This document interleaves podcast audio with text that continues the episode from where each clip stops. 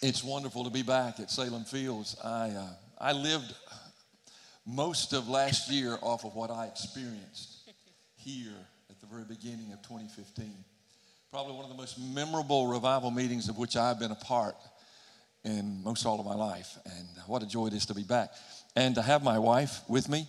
She doesn't always travel with me because of cost restraints and the fact that we've got two cats that need her at home. And, uh, but other than that, uh, but I do like to have her with me whenever it's possible. And whenever she travels with me, uh, we sing together. And this, I think, is probably one of the most powerful songs we've ever tried to learn to sing. And I hope that you'll listen carefully to the lyrics.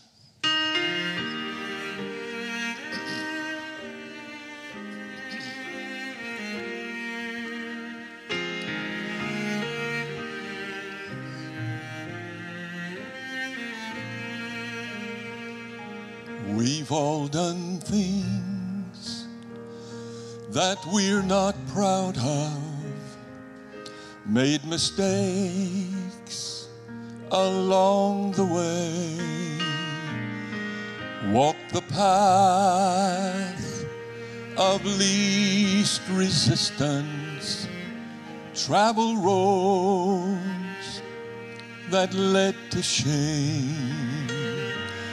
There's no need to be held captive beneath the weight that blame can bring. Just pour your heart out to the Savior. He alone can break the chain. There is freedom and forgiveness. There is peace and sweet relief. Grace and mercy now are waiting when you bow at Jesus' feet.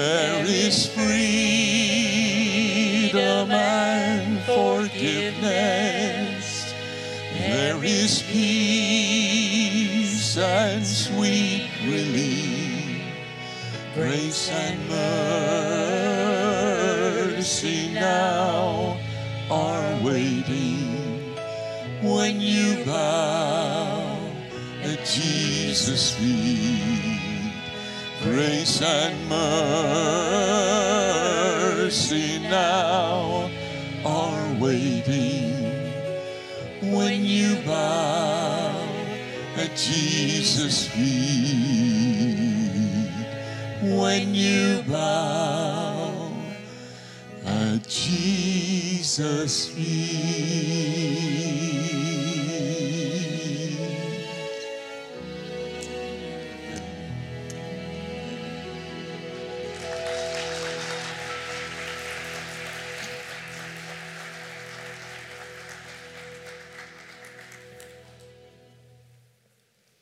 Genesis chapter 28. If you have your Bibles, or you can read on the screen. Genesis chapter 28. Beginning the reading with verse 10. Jacob left Beersheba and set out for Haran. When he reached a certain place, he stopped for the night because the sun had set. Taking one of the stones there, he put it under his head and lay down to sleep. He had a dream in which he saw a stairway resting on the earth with its top reaching to heaven, and the angels of God were ascending and descending on it. There above it stood the Lord, and he said, I am the Lord, the God of your father Abraham and the God of Isaac. I will give you and your descendants the land on which you are lying. Your descendants will, will be like the dust of the earth. You will spread out to the west and to the east, to the north and to the south. All peoples on earth will be blessed through you and your offspring. I am with you and will watch over you wherever you go. And I will bring you back to this land. I will not leave you until I have done that which I have promised you. When Jacob awoke from his sleep, he thought, Surely the Lord is in this place, and I was not aware of it. He was afraid and said, How awesome is this place! This is none other than the house of God. This is the gate of heaven. Early the next morning, Jacob took the stone he had placed under his head and set it up as a pillar, and he poured oil on top of it. He called that place Bethel, though the city used to be called Luz. Then Jacob made a vow, saying, If God will be with me and will watch over me on this journey I am taking, and will give me food to eat and clothes to wear, so that I return safely to my father's household, then the Lord will be my God. And this stone that I have set up as a pillar will be God's house. And of all that you give me, I will give you a tenth. Well, Father, here we are at the beginning of a new year, we do not know what it holds for each of us. But as the song has often reminded us, we know who holds tomorrow. And I'm thankful today that we can put our faith and our trust in you, and we can know that you will guide us no matter what. You will provide for us. So we commit ourselves this morning to this new year. And I pray that as we enter into it, that we might take account of where we are this morning, so that as we go into this new year, we will make sure that all is well with us as far as our relationship to you is concerned. In a crowd like this, Father, there are probably people who do not know you at the personal level. I pray that will change this morning. There are those perhaps who are not where they need to be, although they profess faith in you. I pray that that would change this morning. I pray, Father, that everyone in this place, before we're done, will know beyond any shadow of a doubt where they will spend eternity. And our prayer is that it will be with you. Give me that anointing that I need to share this message. I ask it in the name of Jesus. Amen. Your mind is a magnificent creation of God for it has the capacity to catalog everything that its five senses, your five senses, will encounter throughout your entire lifetime. As a matter of fact, it's better than the best of iMac computers that you can buy. Someone has speculated that when all is said and done, and we stand before that great tribunal of God, and we have to give an accounting for the kind of life that we have lived, that God, in His omnipotence, He will somehow take everything that you've done, He will take the memory banks of your mind, and He will somehow project them on some gigantic eternal screen so that you can see everything you've ever done, every place you've ever been, every activity in which you've been involved, every thought that's crossed your mind, how you responded to that thought. You're going to be able to see it for yourself and what you see will either vindicate or condemn. If that, in fact, is anywhere near a possibility, it should cause every one of us this morning to take great pause at how we're living our lives right now. We should consider our relationship with Him. Well, in this sermon, I want you to access your memory banks. And I want you to go on a journey with me. And the purpose of the journey is to inspire encourage, challenge all of us so that we would help see where we are in that most important of all relationships, our relationship with God. In light of this scripture that we read in your hearing a moment ago, we can see that the man Jacob was on a 450 mile journey from his home in Canaan to the land of Haran. And as he is on this journey, he had this incredible encounter with God. He was never able to escape what happened to him in that moment of encounter. Go back to the scripture in question. Look at verse 11. It says that when he, Jacob, reached a certain place, he stopped for the night because the sun had set. Taking one of the stones, he put it under his head and lay down to sleep when he reached a certain place. Look at verse 16. When Jacob awoke from his sleep, he thought, Surely the Lord is in this place. And I was not aware of it.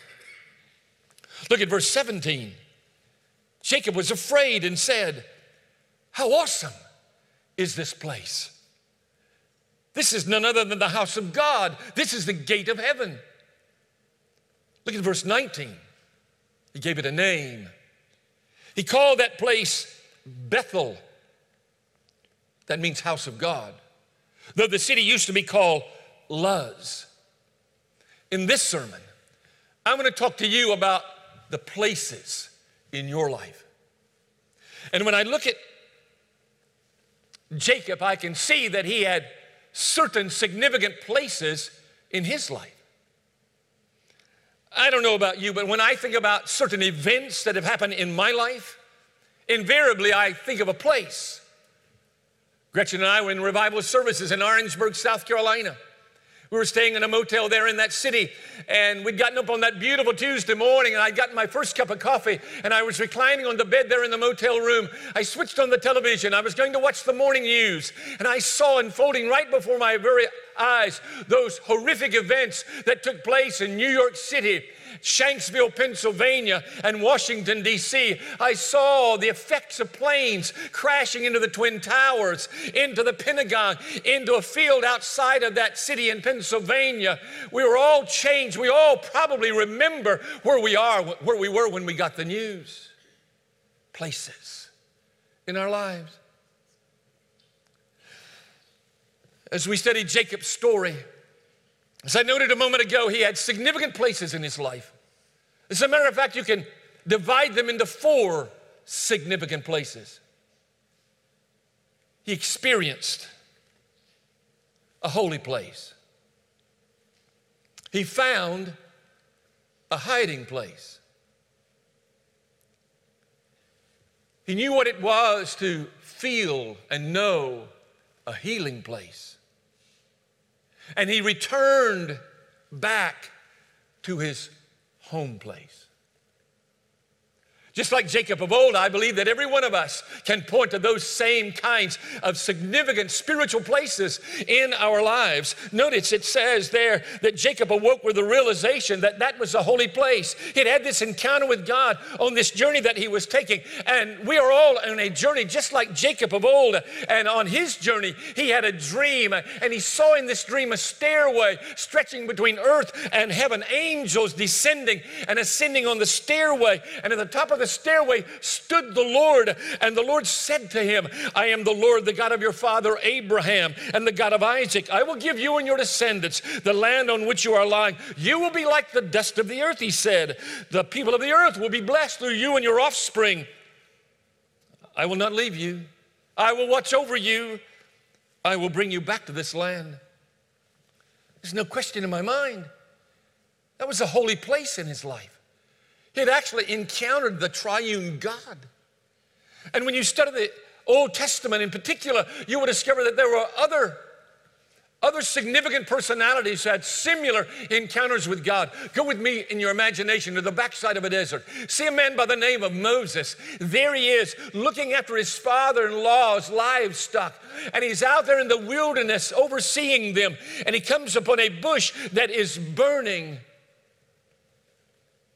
It was not an unusual sight, really, because you see, in that area of Midian, the, the Midian desert, there were small pine like bushes that grew, and there was a lot of quartz rock. And it was so hot that the sun would reflect through the quartz rock and sometimes set those flammable bushes on fire. So this was not unusual. He saw the bush and went on about his business, checking on the livestock, came back, and interestingly enough, the bush was not being consumed. He went about his job and looking after the livestock and came back, and the bush is still burning. It's not burning up.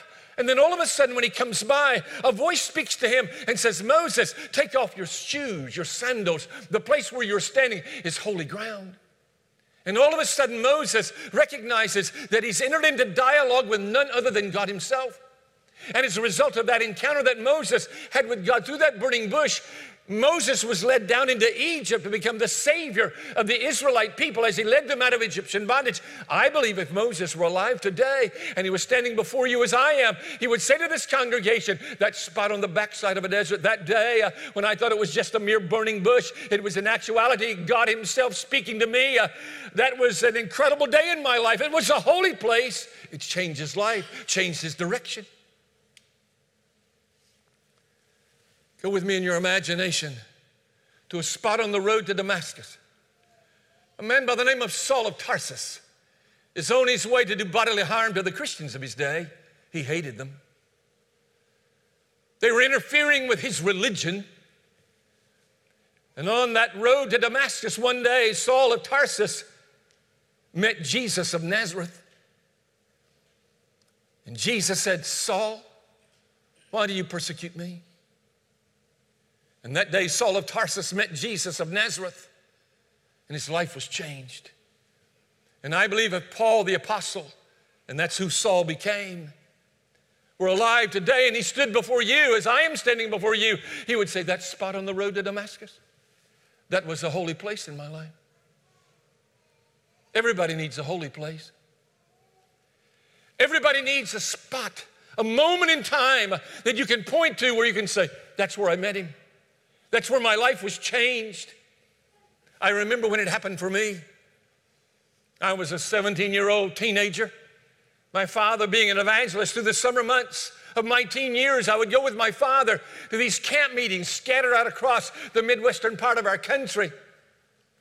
And I remember in 1963, I was with my mom and my dad, and we arrived at Sharon Center, Ohio, Sharon Center Holiness Camp Meeting.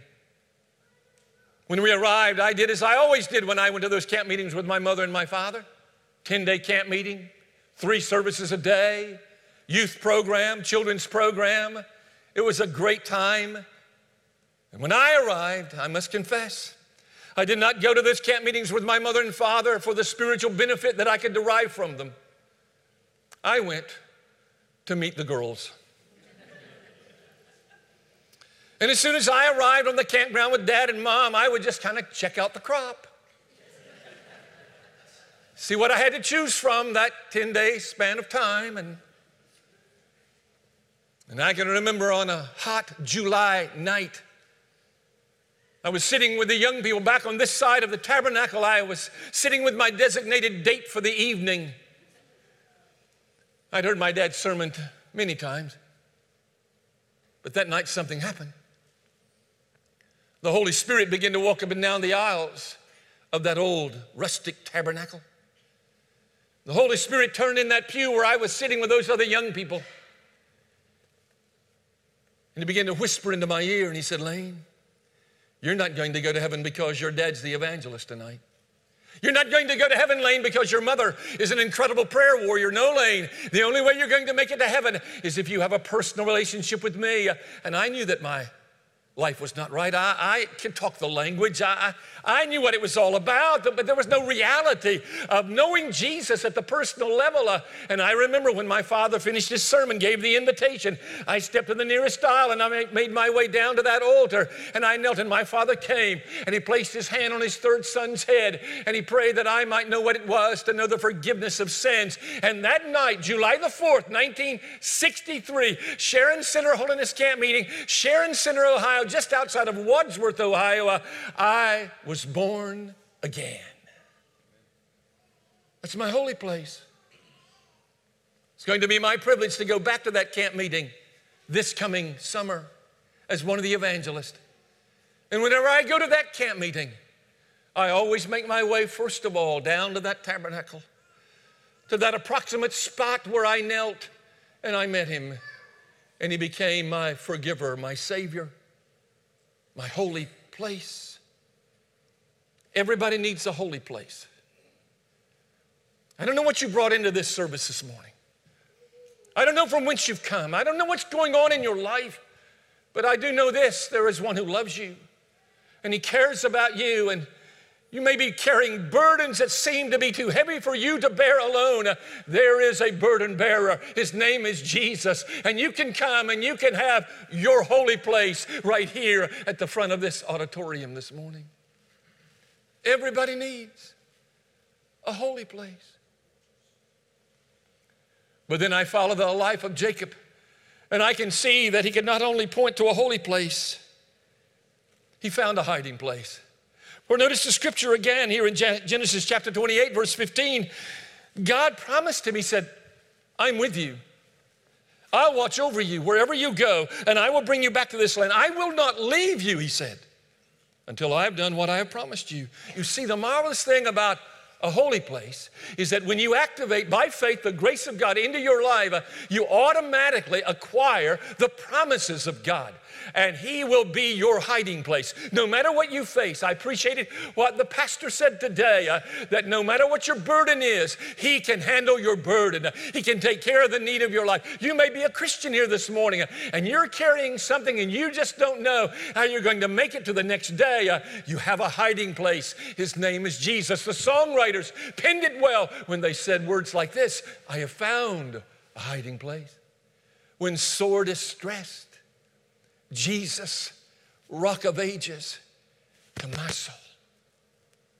I like what another author said hiding in thee, hiding in thee, my blessed rock of ages. I'm hiding in thee.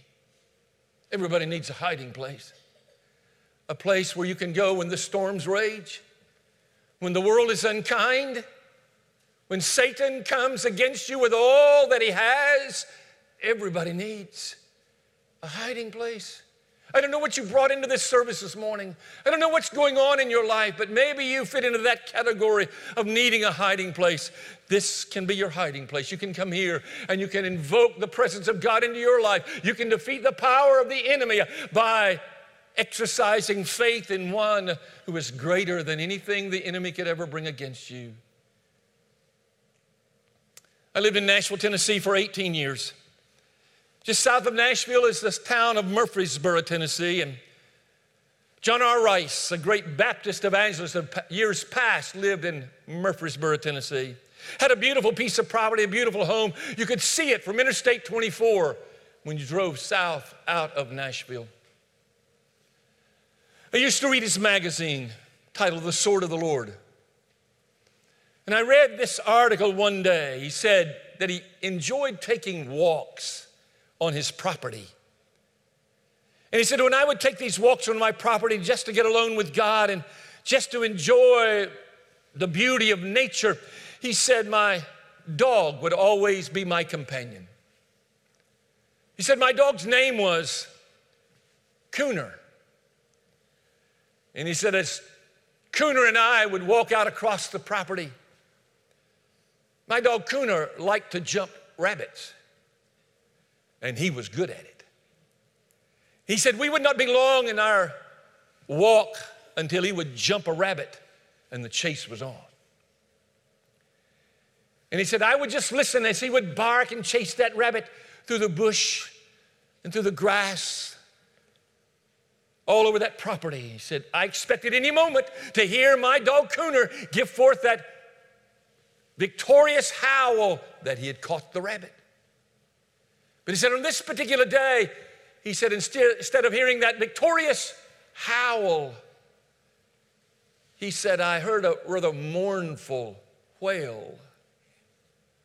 He said, I finally caught up to my dog Cooner He had chased that rabbit up against a rock facing on the backside of our property. And he said, There was my dog Cooner, all spread eagle, in front of that rock facing. And he said, At the bottom of the rock facing, there was just a small opening in the rock. And he said, I looked and tucked back up into that little opening was that rabbit. And he was just quivering with fear. And my dog Cooner whining because he couldn't get his jaws around the rabbit. The opening was large enough for rabbit, but not rabbit and dog. I've been chased before, haven't you? But I am so thankful this morning for the cleft of the rock. So thankful that there is a place, I call it a hiding place. Before you leave here this morning, I want to tell you, I want to encourage you that you don't have to leave carrying the load alone. You can come and find a hiding place today. Everybody needs a hiding place. Jacob could not only point to a holy place, found a hiding place, but he experienced a healing place. Do you know the story of Jacob?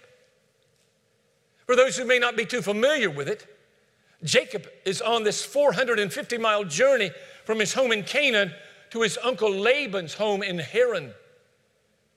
You see, when you study the story, you will find that Jacob had been deceitful. He had deceived his father. Jacob had actually received the blessing from his father that was due his brother Esau. And when Esau found out about it, he became very angry.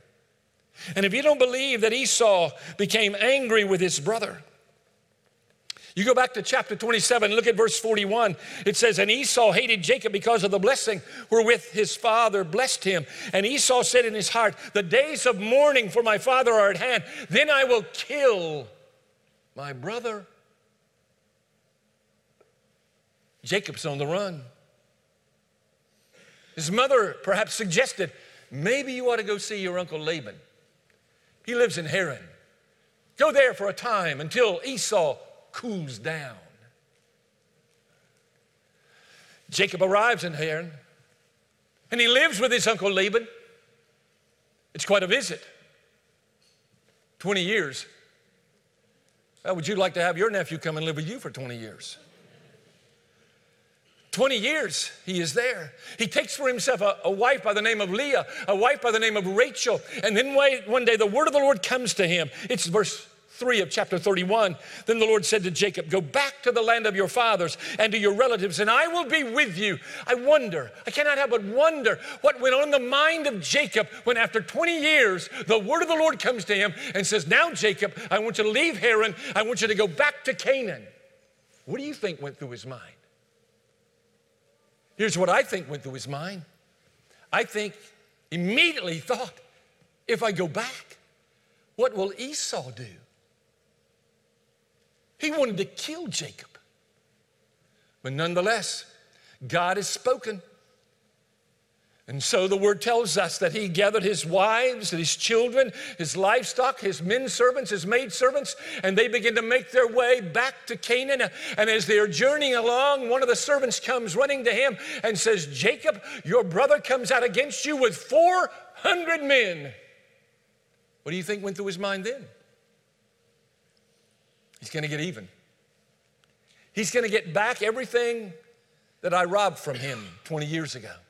He'll take my wives, he'll take my children, he'll take my servants, he'll take all of my livestock in repayment for the blessing that I took from him 20 years ago. 20 years. How much anger can grow in a person's heart towards someone else for 20 years?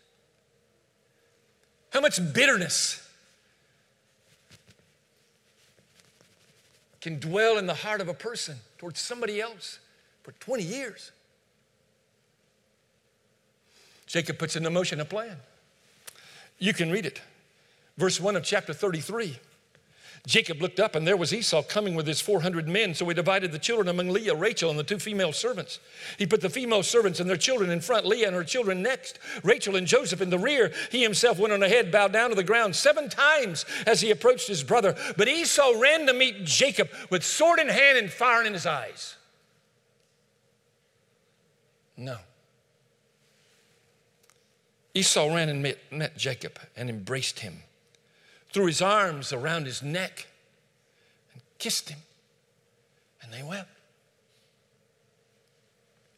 Regardless of what had happened prior to and what will happen at next, at that moment, in that precise moment in time, there's no question in my mind. There was healing between two brothers. Everybody needs a healing place. I've been in the ministry 52 years. 23 of those years was in pastoral work. I've been privileged to pastor some incredible people. But it doesn't matter where I've been, whether it's a revival or a church, I meet people who are hurting. You don't have to go out there in the world to find people who have been beaten up emotionally. Some of you right here came into this service beaten black and blue emotionally by the events of life, relationships that went awry, people that have hurt you. Everybody needs a healing place. You could find healing this morning right here. For Jesus is our healer. Everybody needs a healing place. Jacob could point to a holy place, found a hiding place, experienced a healing place, and he's on his way home to his home place. 20 years he's been away from his mother, been away from his family, his aunts and his uncles that lived there. We don't have the details of all the family members but he's going home. There had to be some sense of exhilaration as he's making his way back to that familiar territory that had been so long away from for 20 years. There's something about if you had a positive growing up experience in a particular home place, there's something about going home.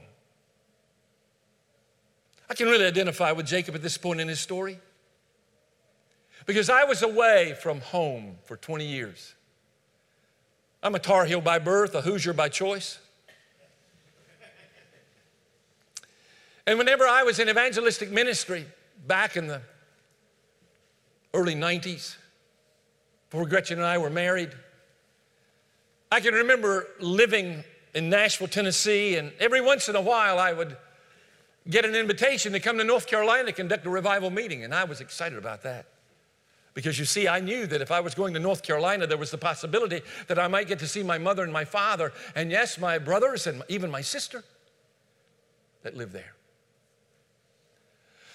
So, whenever time for that revival meeting began to roll around, I'd get on the phone and I'd call my father, who lived in Salisbury, North Carolina, and I'd say, Hey, Pop, have you looked at my slate? I'd put my slate on a slate card and I'd hand them out in those days. And have you checked my slate? Hey, Dad, have you noticed that I'm coming to North Carolina in a few weeks? And he would say, Well, no, son, I haven't really noticed that. Let me get the card. And he would look at it and say, Well, son, I see you're going to be here in just a few weeks. Uh, let me check my schedule. My dad, as I said, was an evangelist. And so he was doing revivals and he would look at his slate. He'd say, Well, son, I'm going to be here at home the same time you're going to be in North Carolina. Maybe we can get together, play a round of golf. Well, Dad, I, I want you to know that's why I called. I, I talked with the pastor where I'm going to be, and it's only about an hour away from you and mom. And I asked permission to stay with you and mom during the revival if it's convenient. Oh, son, you know it's convenient. You can stay with us. That's great, Dad. I look forward to seeing you and spending time with you and mom. Well, call, call us, son. Let us know when you're going to get home. Well, Dad, wait a minute before you hang up the phone. Uh, Dad, I, I'm, I'm going to need somebody to pick me up at the airport at Charlotte.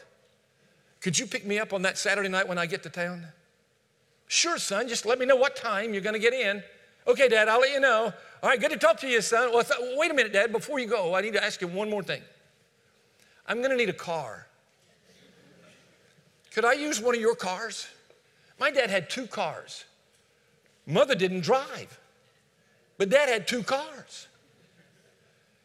He said, You can drive the Chevrolet. He had this 1986 Chevrolet Caprice Classic, maroon with wire wheels and rolled and pleated interior. He said, You can drive the Chevrolet. Okay, Dad, thanks. Call me, son. Let me know when you're going to get here. And I can remember the time would come, and in the ensuing weeks before my arrival, I knew my mom and dad would prepare for my coming. I called dad on Monday. Hey, dad, getting to Charlotte Saturday night about 8:30. All right, son, I'll be there, curbside. It was before 9-11. And in those four days, five days, four days before I arrived, Dad would go to the grocery store. He always did the grocery shopping at our house. It was like an adventure for him. Mother would give him the list, and he would go, and they would pick up my favorite cereal, Cheerios. my favorite soft drink, Cheerwine. Not an alcoholic beverage.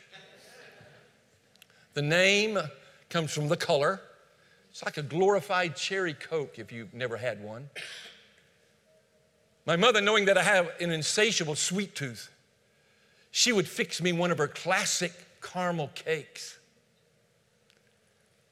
So I would arrive on Saturday. I can remember like it was yesterday, coming down that escalator, looking out the door and seeing the back end of my dad's Grand Marquis Mercury. You could sit up or park next to the curb.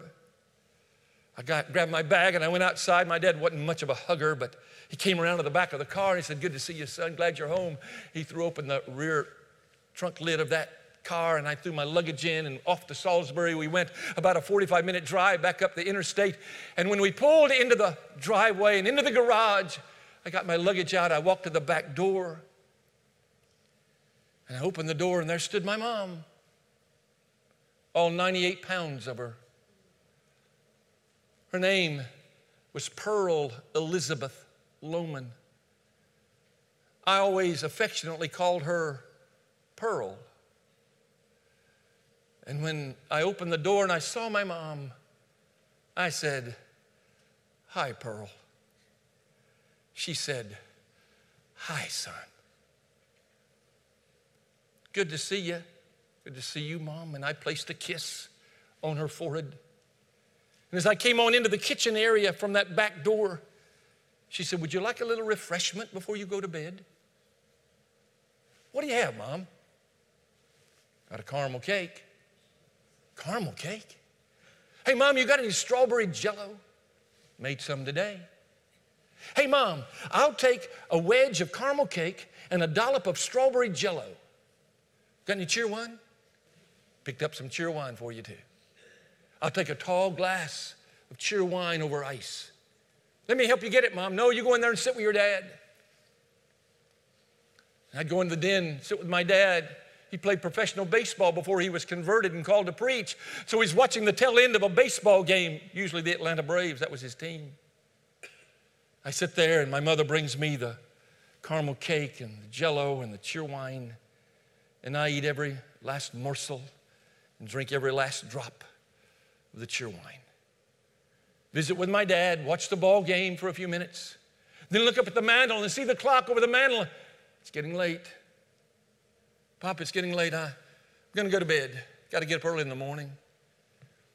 And I get up and I start toward the kitchen with my dishes and pass by my dad's recliner. And he says, Nice to have you home, son. It's nice to be home, Dad.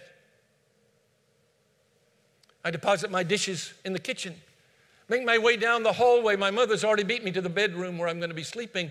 She's pulled the covers back, and I slide between crisp, clean sheets. And mom steps to the door and she says, What time you need to get up in the morning, son? Oh, mom, get me up about 7, 7.30. It's about an hour's drive to the church. I want to get there in time for Sunday school to mix and mingle with the people. What would you like for breakfast, son? What do you got, mom? We picked up some country ham. Country ham? Hey, mom, how about some country ham biscuits? How many you want, son? Oh, I suppose four would tide me over to lunch. The next morning, there's a soft knock on the door of my bedroom. Son, 7:30. Thanks, mom. I get ready, get cleaned up, grab my briefcase, start down the hallway. My dad's been up for a while. He's sitting at the desk there in his office. He hears me coming down the hall. He says, Lane, come in here a minute. That's the way he'd talk. Lane, come in here a minute. And I walked into my dad's office. He dangled a set of car keys up in the air and said, Son, here are the keys to the Chevrolet. Tires have been rotated, oil's been changed, tank's full of gas, it's been washed, it's ready for you. Thanks, Pop. I appreciate it. Here, take this credit card. If you need gas, use the credit card to put gas in the car. No, Dad, I don't need the credit card. I'll pay my own gas. I'm still your dad. You take the credit card and put gas in the car. I walked into the kitchen to the aroma of ham that's been sizzling in a fry pan, and biscuits that have been baking in the oven, and coffee that's been brewing there next to the sink in a Mr. Coffee. Mother's putting those biscuits in individual pieces of saran wrap down into a brown paper bag. She fixes me a to go cup of coffee with three sugars, just like I like it. She accompanies me out to the garage. It's an open air type carport. I put my briefcase and the coffee and the biscuits into the Chevrolet and turn around, and my mom walks over to me and she slides her little bony arm around my waist and she slides a $20 bill into my hand. And she says, You might need a little spending cash. Thanks, Mom. And then she tightens that arm around my waist. And she says, I'll be praying for you today. And she would. I put that car in gear started out the driveway and looked in the rearview mirror. And there was my mom. One arm wrapped around her waist, the other hand in the air, waving goodbye. And she'd stand there until I was out of sight. That scene repeated itself every day that I was with them. Didn't get the $20 every day.